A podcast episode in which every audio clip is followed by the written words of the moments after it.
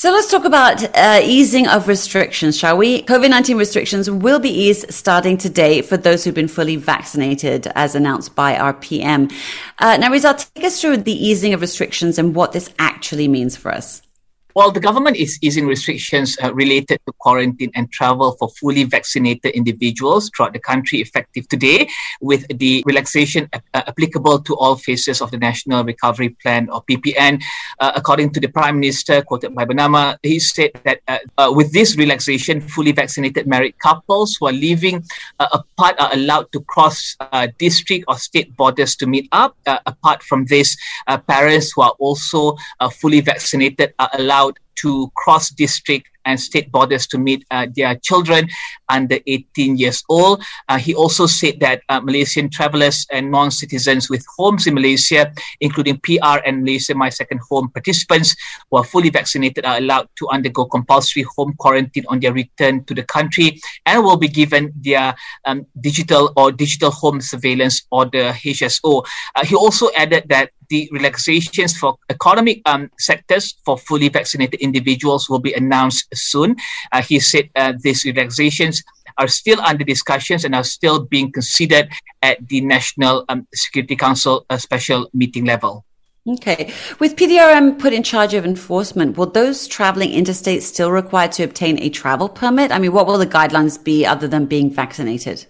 Well, he said that uh, individuals who wanted to travel across borders must show their digital COVID 19 vaccination certificate to enforcement officers manning roadblocks. The Prime Minister also explained that individuals would be considered fully vaccinated 14 days after receiving the um, second dose of either Pfizer, AstraZeneca, or Sinovac vaccines, and 28 days after being jabbed with a single dose Johnson & Johnson or CanSino vaccines. The Prime Minister also said that COVID 19 um, digital vaccination certification will be used uh, to verify an individual's immunization status uh, to the authorities. Now, I just want to uh, put in here that this applies to everybody else except for those of us living in the Klang Valley, right? yes, yes, because we're still under phase one. So, other states under phase two and above or beyond, uh, they have a bit more leeway, I would say. Uh, they can dine in. So we're still waiting for that to happen. Yeah. So I don't care much about dine in's Rizal. I just want a haircut. That's all I want, man. Okay, Rizal's still on the same subject. Uh, despite lockdowns, our numbers have continued to rise. Should we be even considering opening up restrictions for the fully vaccinated, knowing that vaccinations don't guarantee immunity to COVID 19? I believe we must still be cautious. As you mentioned, the vaccinations don't guarantee immunity to COVID 19. But I believe businesses would want to start their operations again. People want to go back to normal, whatever that means, after staying under um, or you know under several MCOs since the beginning of the year. So where is the balance? So I think we must enforce the mm. SOPs in public places, ensure that they are followed, and owner of these businesses must take responsibility to also enforce them. We must uh, proceed with caution if we don't want another lockdown, because I think we we've seen parents who bring out their kids uh, in public places, yeah. and, and I think we we must take care of ourselves. Uh. We have this mantra, right? Kita jaga kita, but sometimes we still don't follow the sop So, so if we want to be able to go back to normal, then we must practice that now. Or else, if even when we open up and many people are vaccinated, the kids are still not vaccinated. Yeah. yeah. So mm. they also risk getting COVID-19. So so then we, we we go back to the lockdown again. So I think we don't want that to happen, right? So we we, we must proceed with, with caution. Okay, so in your opinion though, would you prefer to be completely in the clear before releasing restrictions or do you feel quite happy about, you know, lifting them now? I think that's a very tricky question. I think there's no one absolute way to do it. We look at other countries and how they are handling um, restrictions um, in regards to COVID 19. And despite the high vaccination rates, say in the UK, despite the 70% of the population completing or completed their vaccinations, they still have about 20,000, uh, 27,000 new cases on August 8. So I think the government is right to also look at other indicators, hospitaliz- hospitalization, severe cases, ICU usage. And I am an extra careful person. So I would want to wait just a bit more before I go out and do these activities. Uh, different people perhaps have different risk appetite. Uh, mine is very conservative. So it depends on, on what your risk appetite is. But I strongly suggest that you still follow the SOPs even when the restrictions are lifted. Okay, let's talk new cases now. Three more cases of COVID 19 with high infectivity have been detected in connection with the recent special parliament sitting, bringing the total count to 88 as of Sunday, says the health ministry. Now, with parliament a necessary part of Malaysia's constitution and democracy, why aren't we running parliament through online apps instead of being physically present in the parliament hall? Well, according to CNA, a hybrid parliament uh, meeting could be held at the end of August or the first week of September.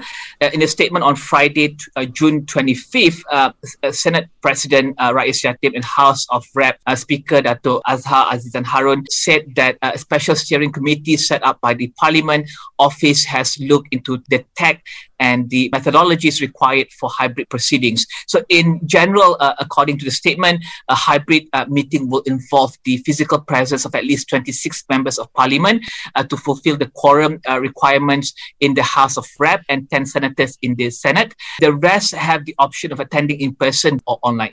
So, this statement was issued in June. Yeah? So, should all legal issues be ironed out by the end of July, a special parliament meeting could be held in early August to approve the measure measures of a hybrid parliament meeting, uh, the statement read. Now it's August. We still haven't heard about that. We saw what happened in parliament when it had the uh, special meeting about a week ago.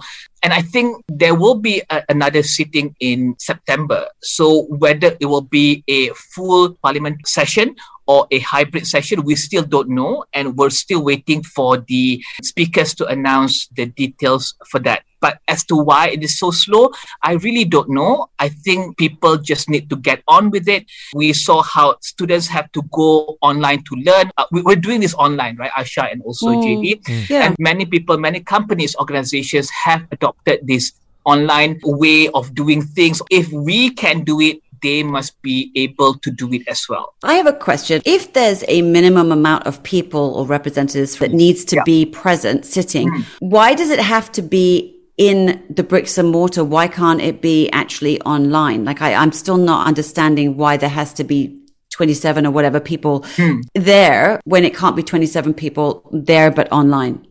Correct me if I'm wrong, yeah. And if there are legal people out there, they perhaps know better, but I think the physical area of the parliament, the halls itself, whatever you say in the halls, you, you can say whatever you want and you will not be prosecuted under the law. You have full immunity as a member of parliament. Right, in but the, in this in case, the, you're not because you're online and it's kind of like. Yeah. So oh. if I say something bad against you at home and the other person is also at home, can I then take you to court for saying those things against me?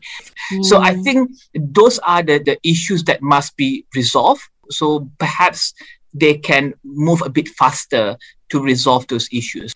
The Pakatan Harapan Presidential Council has urged the Malaysian Anti-Corruption Commission to investigate claims of attempts to buy seven MPs support for the PM. Now, uh, Rizal, take us through what caused this request to the MACC. So, according to Bernama, the Prime Minister revealed that some quarters are unhappy with his insistence on not entertaining their demands, including intervening in court matters to acquit uh, several individuals prosecuted for uh, criminal offences. Mm. Uh, Muhyiddin said because of that, there were certain parties who were deliberately trying to cause political turmoil. He also added that um, he, he was also accused of having committed treason against the king when he had acted solely to preserve the of the constitution and defend the sanctity of the constitutional monarchy. The prime minister revealed that these demands were uh, made during his speech on August 4th.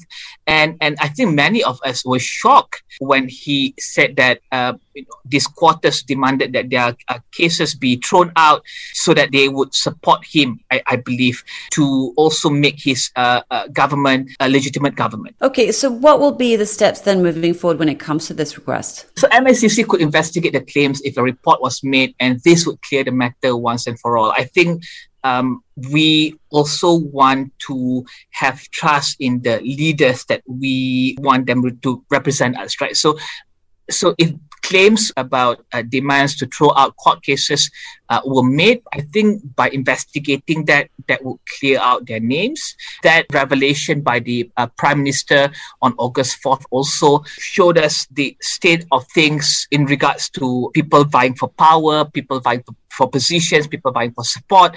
So it's, it's, it's not a very good situation to have right now. So if an investigation was done, that could clear the matter once and for all, and we can move forward. Yeah, because it seems like it's a little bit of a case of Pandora's box right now that everybody's trying to keep their own dirty lin- linens mm. in there, right? Yes. We're not trying to get them to air their dirty linens, but the thing is, again, we just feel like there's so much going on with everything that's not related to the rakyat our safety and not related to mm. COVID nineteen. So so so power grabbing, this uh, vying for positions, vying for support. So uh, and I think the rakyat is watching this every day. And please do not blame the rakyat if they're not very happy with how the leaders are conducting their businesses right now.